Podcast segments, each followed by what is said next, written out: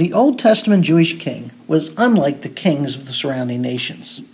The kings of that era were often unmatched in their authority and power.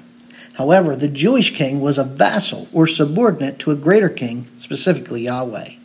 This vassal relationship was part of the suzerain covenant that existed between God and Israel. God was the suzerain who protected and provided for the vassal, in this case, Israel. The terms of protection and provision were secure so long as the vassal abided by the covenant's terms. These rules or law would be written down, read publicly, and confirmed. The law, as given at Sinai, provided the rules by which Israel, as the vassal, was to abide. Within the law, God made a provision for an earthly king or lesser king, i.e., vassal, who would represent the people before him. Deuteronomy 17, 14, and 15. When you enter the land which the Lord your God gives you, and you possess it and live in it, and you say, I will set a king over me like all the nations who are around me, you shall surely set a king over you whom the Lord your God chooses. One from among your countrymen shall you set as king over yourselves. You may not put a foreigner over yourselves who is not your countryman.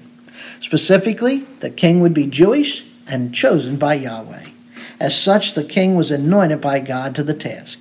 The king's chief function was to learn, read, and observe the law. Deuteronomy 17, 18, and 19.